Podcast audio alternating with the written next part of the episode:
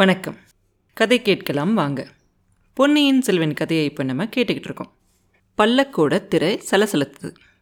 முதல்ல அந்த பனை சின்னம் இருக்கிற திரை விலகுச்சு. அப்புறம் அதுக்குள்ளே இருக்கிற பட்டுத்திரையும் மெதுவாக ஒரு கை விளக்குச்சு. வந்தியத்தேவன் முதல்ல பார்த்தான்ல அதே மாதிரி பொன்னிறமான கை அதை விளக்குச்சு. உடனே இதுக்கு மேலே குதிரை மேலே இருக்கக்கூடாது அப்படின்னு சொல்லி குதிரையிலேருந்து கீழே இறங்கி அந்த பல்லக்கு கிட்ட போய் நிமிர்ந்து பார்த்துக்கிட்டே இளவரசே இளவரசே உங்க பல்லக்கு தூக்குற ஆட்கள் அப்படின்னு சொல்லிக்கிட்டே இருக்கான் வந்தியத்தேவன். சொன்னவன் அப்படியே நிறுத்திட்டு அப்படியே பார்க்குறான் பல்லக்குக்குள்ள. திரும்பி கண்ணை நல்லா தேய்ச்சி தேய்ச்சி பார்க்குறான் மூடி திறந்து திறந்து பார்க்குறான் நல்லா ஒத்து பார்க்குறான் ஒரு நிமிஷம் அவனுக்கு ஒரு பேச்சுமே வரல. அவன் கண்ணெல்லாம் கூசுது வாயெல்லாம் குளருது. இல்லை இல்லை நீங்கள் பழுவூர் இளவரசி இரவலசி உங்கள் ஆட்கள் குதிரையை எங் பல்லக்கு மேலே இடிக்கிறாங்கன்னு என்னென்னமோ உளறான் வந்தியத்தேவன்.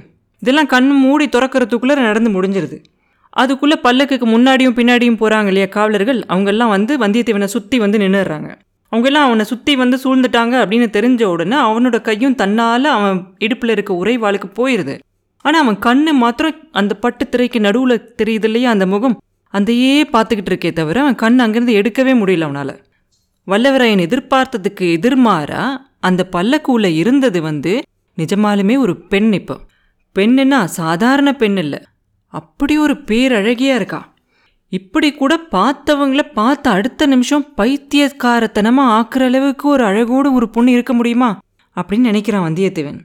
நல்ல வேலையா அந்த நேரம் பார்த்து அவன் மூளையில் ஒரு நரம்பு வேலை செஞ்சிருது.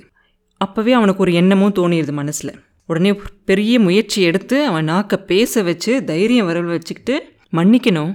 நீங்கள் பழுவூர் இளையராணி தானே? உங்களை பார்க்கறதுக்காக தான் நான் வந்துக்கிட்டே இருக்கேன். அதனால தான் இங்கே வந்திருக்கேன் அப்படின்னு சொல்லுவான். உடனே அந்த பழுவூர் இளையராணியோட முகத்தில் சின்னதாக ஒரு சிரிப்பு தெரியுது. அந்த சிரிப்பை பார்த்தா அப்படியே அவன் மனசே திணறி போகுது. அப்படி ஒரு அழகான ஒரு சிரிப்பு. சிரிச்சிட்டே சொல்கிறாங்க அப்போ அவனை சுற்றி நிற்கிறாங்க இல்லையா வீரர்கள் எல்லாம்? அவங்க எல்லாம் அவங்களோட எஜமானி ஏதாவது சொல்லுவாங்களா? அப்படின்னு அவங்களோட கட்டளைக்காக காத்துக்கிட்டு இருக்காங்க. உடனே அந்த இளையராணியும் அவங்க கையால் ஒரு ஜாடை காட்டவே எல்லா ஆட்களும் கொஞ்சம் தள்ளி போய் நிற்கிறாங்க அவங்களாம் தள்ளி போய் நின்ன உடனே அந்த பல்லக்கிலிருந்தே அந்த பெண்ணரசி அப்படியே வந்தியத்தேவனை பார்க்குறாங்க அப்படியே அவனுக்கு அவன் மார்பில் ரெண்டு வேலை வச்சு குத்தின மாதிரி இருக்குது அவங்க பேசுகிறாங்க ஆமாம் நான் பழுவூர் இளையராணி தான். கொஞ்ச நேரத்துக்கு முன்னாடி நீ என்ன சொன்ன? ஏதோ சொல்லிக்கிட்டு இருந்தியே பல்லக்கு தூக்குற ஆட்களை பற்றி அப்படின்னு கேட்பாங்க. வந்தியத்தேவனுக்கு இவளோட குரலை கேட்டாலே ஒரு போதை மாதிரி இருக்கே.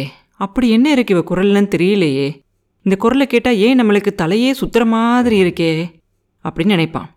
அப்படியே ஒரு காசி பட்டோட மென்மையோடையும் ஒரு கல் சாப்பிட்டா ஒரு போதை இருக்கும்ல அந்த மாதிரியும் ஒரு காட்டுத்தேன் சாப்பிட்டா எவ்வளோ இனிப்பாக இருக்கும். அந்த மாதிரியெல்லாம் ஒரு பெண்ணோட குரலில் இருக்க முடியுமா? அப்படிங்கிற மாதிரி இவ குரலில் இப்படி எல்லாம் கலந்துருக்கே அப்படின்னு நினைக்கிறான். பல்லக்கு தூக்கிட்டு வந்தாங்கல்ல அவங்க உன் குதிரை மேலே மோதினாங்கன்னு தானே சொன்ன நீனு? அப்படின்னு சொல்லி கிண்டலாக சிரிப்பாங்க. அந்த வேடிக்கையை அவங்க நல்லா ரசிச்சிருக்காங்க அப்படின்னு வந்தியத்தேவன் தெரிஞ்சுக்குவான். அதை தெரிஞ்சோடனே அவனுக்கு கொஞ்சம் தைரியம் வந்துடும் ஆமாம் மகாராணி அப்படி தான் அசைஞ்சாங்க. என் குதிரையே மிரண்டு போச்சு தெரியுமா? அப்படிம்பா குதிரை மட்டுமா மிரண்டு போச்சு? நீயும் தான் மிரண்டு போயிருக்கேன்னு நினைக்கிறேன். போய் துர்கையம்மன் கோயிலுக்கு போ. அங்கே போய் பூசாரி கிட்ட போய் வேப்பல் அடிச்சுக்கிட்டு வா. பயம்லாம் தெளிஞ்சிரும் அப்படின்னு சொல்லுவாங்க. இதுக்குள்ளே வந்தியத்தேவனுக்கு நிஜமாவே பயம் நல்லா தெளிஞ்சு போயிடும் அவனுக்கு சிரிப்பு கூட வந்துடும் இப்போ. அவன் சிரிச்சோன்னு என்ன ஆயிரும்? பழுவூர் இளையராணிக்கு அவங்களோட முகம் மாறிடும் சிரிப்பு போய் அவங்களுக்கு கோபம் வந்துடும் வேடிக்கையெல்லாம் அப்புறமா இருக்கட்டும். உண்மையை சொல். எதுக்காக நீ பல்லக்கு பின்னாடியே உன் குதிரையை கொண்டு வந்து மோதின? அப்படின்னு சொல்லுவாங்க. இதுக்குள்ளே அவன் என்ன பதில் சொல்லணும்னு ஏற்கனவே நம்ம வந்தியத்தேவன் தான் யோசிச்சு வச்சுட்டானே. அப்படியே ஒரு ரகசியம் சொல்கிற மாதிரி ஒரு குரலில் போய் அவங்க கிட்ட போய் சொல்லுவான். தேவி நந்தினி தேவி ஆழ்வார்க்கடியான். அவன்தான் திருமலையப்பன். உங்களை சந்தித்து பேசணும்னு சொன்னார். அதுக்காக தான் நான் இந்த சூழ்ச்சி செஞ்சேன். தயவு செஞ்சு என்னை மன்னிச்சுக்கங்க அப்படின்னு சொல்லுவான். இந்த மாதிரி சொல்லிக்கிட்டே அவங்க மூஞ்சியே பார்த்துக்கிட்டு இருப்பான். என்ன பலன் அளிக்க போகுது? அவன் ஒரு யூகம் செஞ்சு ஒரு வேலையில் இறங்கிட்டான். இப்போ அவன் போட்டது காயா பழமா என்ன வரப்போகுது அப்படின்னு யோசிக்கிறான். ஒரு மரத்தை பார்த்து கல்லை எரிஞ்சிட்டான் அதுலேருந்து பழமும் விழுகலாம் காயும் விழுகலாம் இல்லை கல்லே திரும்பி விழுகலாம் இல்லை பெரிய இடியாக கூட விழுகலாம். இவங்க என்ன சொல்ல போகிறாங்க அப்படின்னு சொல்லி அவங்க மூஞ்சியே பார்த்துக்கிட்டு இருக்கான். அப்போ பழுவூர் இளையராணி கொஞ்சம் வியப்பாக பார்த்துட்டு சொல்கிறாங்க சரி சரி. நடு சாலையில் நின்று இதை பற்றிலாம் பேசக்கூடாது. நீ நாளைக்கு அரண்மனையில் வந்து என்னைய பாரு. அங்கே எல்லாம் பேசிக்கலாம் அப்படின்னு சொல்கிறாங்க வந்தியத்தேவனுக்கு அப்படியே உள்ளுக்குள்ளார ரொம்ப சந்தோஷமாயிருது. ஆஹா நம்ம நினச்சது நடக்க போகுது அப்படின்னு. ஆனாலும் முக்கால்வாசி கிணறு தாண்டியாச்சு. மீதி கால்வாசி கிணறு தாண்டணும் இல்லையா? உடனே வேகமாக போய் சொல்லுவான் தேவி தேவி கோட்டைக்குள்ளே என்னை எப்படி விடுவாங்க? அப்படியே கோட்டைக்குள்ளே விட்டாலும் அரண்மனைக்குள்ளே என்னை எப்படி விடுவாங்க? அப்படின்னு சொல்லுவான். உடனே பழுவூர் இளையராணி பல்லக்கில் அவங்க பக்கத்தில் இருக்கிற ஒரு பட்டு பையை எடுத்து அதை திறந்து அதுக்குள்ளேருந்து ஒரு மோதிரத்தை எடுத்து வந்தியத்தேவன் கிட்ட கொடுக்குறாங்க. கொடுத்துட்டு சொல்லுவாங்க இந்த மோதிரத்தை காட்டினீன்னா உன்னை கோட்டைக்குள்ளேயும் விடுவாங்க அரண்மனைக்குள்ளேயும் விடுவாங்க அப்படின்னு சொல்லுவாங்க. அதை வாங்கிட்டு ஒரு நிமிஷம் வந்தியத்தேவன் அந்த மோதிரத்தில் இருக்க பனை சின்னத்தை பார்ப்பான். அதுக்குள்ளே திரை மூடிக்கிட்டுரும் மூடினதுக்கப்புறம் அந்த திரைக்குள்ளேருந்து மறுபடியும் ஒரு குரல் கேட்கும். இனிமேலாவது என் பின்னாடி வராமல் இரு. பின்னாடி வந்தினா ஆபத்து வரும். கொஞ்ச நேரம் நின்றுட்டு மெதுவாக வா அப்படின்னு சொல்லுவாங்க. அப்புறம் பல்லக்கு நகர்ந்து போயிடும் ஒருத்தன் வந்து அவன்கிட்ட பேசுவான் இல்லையா வந்தியத்தேவன் கிட்ட? நீ யாருப்பான்னு சொல்லி அவன் மாத்திரம் ரெண்டு மூணு தடவை திரும்பி திரும்பி வந்தியத்தேவனை பார்த்துட்டே போவான். வந்தியத்தேவன் அவன் குதிரையை எடுத்துக்கிட்டு போய் சாலை ஓரமாக கொஞ்ச நேரம் நிற்பான் நிற்கும்போது அவனோட மனசு பலவிதமான யோசனைகளை ஓடும். பழுவூர் ராணி ஒரு மோகினி மாதிரி இருக்கா? என்ன ஒரு அழகு. இப்படியும் ஒரு அழகு உண்மையிலேயே இருக்குமா? இவ்வளோ ஒரு சௌந்தரியமா? ரம்பை ஊர்வசி மேனைகளை பற்றியெல்லாம் நம்ம நிறைய கேள்விப்பட்டிருக்கோம். முனிவர்களோட தவத்தையே கிளச்சிருக்காங்கன்னு கேள்விப்பட்டிருக்கோம். ஆனால் இந்த உலகத்தில் இப்படி ஒரு அழகான பெண் பிறந்திருக்க முடியுமா? நாட்டில் எல்லாரும் பேசிக்கிறதெல்லாம் கேள்விப்பட்டோம். பெரிய பழுவேட்டரையர் எப்படி இவங்க காலடியிலேயே விழுந்து கிடக்கிறாருன்னு. விழுந்து கிடக்கலாம். தப்பே கிடையாது. இந்த பொண்ணு முகத்தில் ஒரு சிரிப்பு வரத்துக்காக அவர் என்ன வேணாலும் செய்வார். அப்படின்னெல்லாம் பலவிதமாக நின்று யோசிச்சுக்கிட்டே இருக்கான் ரொம்ப நேரம். ரொம்ப நேரம் ஆனதும் குதிரை மேலே ஏறி குதிரையை மேலே தட்டி விட்டு தஞ்சாவூர் கோட்டை பக்கமாக போகிறான் சூரியன் அஸ்தமிக்கிற நேரத்தில் பிரதான கோட்டை சாலைக்கு வந்துடுறான்.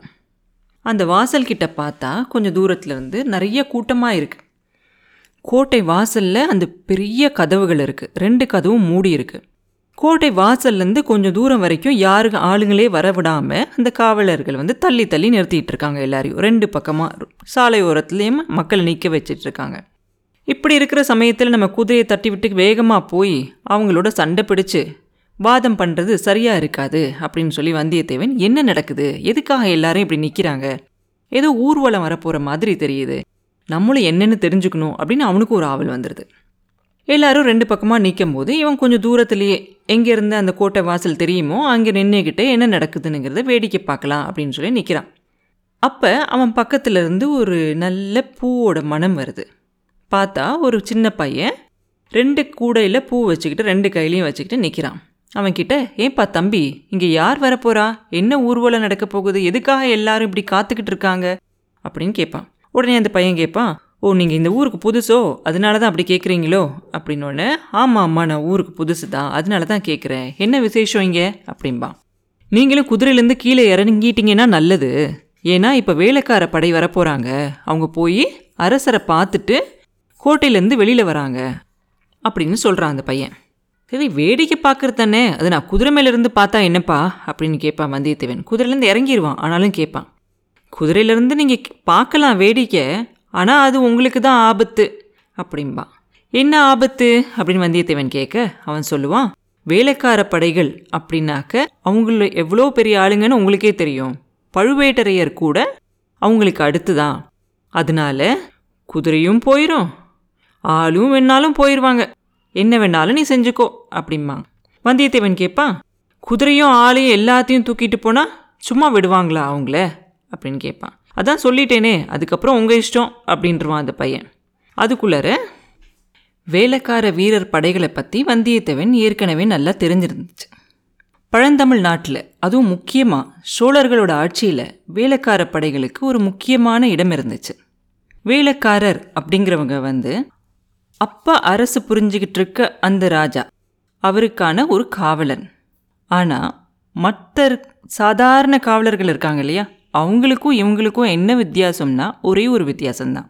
இவங்க வந்து அவங்களோட உயிரை கொடுத்து கூட ராஜாவை காப்பாற்றணும் அப்படின்னு சொல்லி சபதம் எடுத்துக்கிட்டவங்க. அவங்களையும் மீறி அரசருக்கு ஏதாவது ஒரு ஆபத்து வந்தாலோ இல்லை அவரோட உயிருக்கே ஏதாவது ஆனாலோ அதுக்கு இவங்க தான் காரணம் அப்படின்னு சொல்லி துர்கையோட சந்நிதியில் போய் அவங்களோட தலையை அவங்களே வெட்டிக்கிட்டுருவாங்களாம் அதனால இவங்களுக்குன்னு உரிய சலுகைகள் வந்து அதிகம். அப்படி இருக்கிறதும் ஒரு இயற்கை தானே இல்லையா? அப்போ அந்த கோட்டை வாசலோட கதவுகள் வந்து படார் படார் அப்படின்னு திறந்துருது. முதல்ல ரெண்டு குதிரை வருது. அந்த ரெண்டு குதிரையிலையும் வரவங்களும் வந்து கையில் பெரிய கொடி பிடிச்சிக்கிட்டு வராங்க. அது வேலைக்கார படைக்குள்ள கொடி. அதுக்கப்புறமா இன்னும் ரெண்டு குதிரை வருது. அதில் வரவங்க வந்து பேரிக்கைகள் எல்லாம் எடுத்துக்கிட்டு வராங்க. அதுக்கப்புறம் பின்னாடி ஒரு ஐம்பது வீரர்கள் வராங்க. அவங்க எல்லாம் நல்ல தம்பட்டம்லாம் அடிச்சுக்கிட்டு வராங்க. அதுக்கடுத்து இன்னும் ஒரு ஐம்பது வீரர்கள் வராங்க. அவங்கெல்லாம் பெரிய கொம்புகள்லாம் வச்சு அதை ஊதிக்கிட்டே வராங்க. பாம் பாம் பபாம் அப்படின்லாம் ஊதிட்டு வராங்க. அவங்களுக்கும் பின்னாடி ஒரு ஆயிரம் வீரர்கள் வருவாங்கன்னு நினைக்கிறேன். அப்படியே வளைஞ்சு வளைஞ்சு வராங்க. அப்படியே இடி முழங்குற மாதிரி குரல் எழுப்பிக்கிட்டு வராங்க. சத்தமாக கோஷம் போட்டுக்கிட்டு வராங்க. பராந்தக சோழர் வாழ்க வாழ்க வாழ்க சுந்தர சோழ மன்னர் வாழ்க வாழ்க வாழ்க. இந்த மாதிரி தொடர்ந்து சொல்லிக்கிட்டே வராங்க. அவ்வளோ பேர் சேர்ந்து சொல்லும்போது அந்த இடத்துலையே அது ஒரு வித்தியாசமான ஒரு உணர்வை கொடுக்குது. கொஞ்ச நேரம் கழித்து அவங்க நடக்கிற வழியெல்லாம் நிற்கிறாங்க இல்லையா மக்கள்? அவங்களும் அந்த கோஷத்தில் சேர்ந்து கலந்துக்கிறாங்க. எல்லாரும் சேர்ந்து வாழ்க வாழ்க அப்படின்னு சொல்லிக்கிட்டே இருக்காங்க. இந்த மாதிரி அந்த வேலைக்கார படை வீரர்கள் தஞ்சாவூர் கோட்டையிலிருந்து வெளியே வந்து அந்த வீதிகள் வழியாக போய் தூரத்தில் மறையிற வரைக்கும் ஒரே கோலாகலமாக இருக்குது இது அத்தனையும் நம்ம வந்தியத்தேவன் அங்கே நின்று பார்த்துக்கிட்டே இருக்கான். அப்புறம் என்ன நடந்தது? அப்படிங்கிறத அடுத்த பதிவில் பார்ப்போம். மீண்டும் உங்களை அடுத்த பதிவில் சந்திக்கும் வரை உங்களிடமிருந்து விடைபெறுவது உண்ணாமலே பார்ப்போம் நன்றி.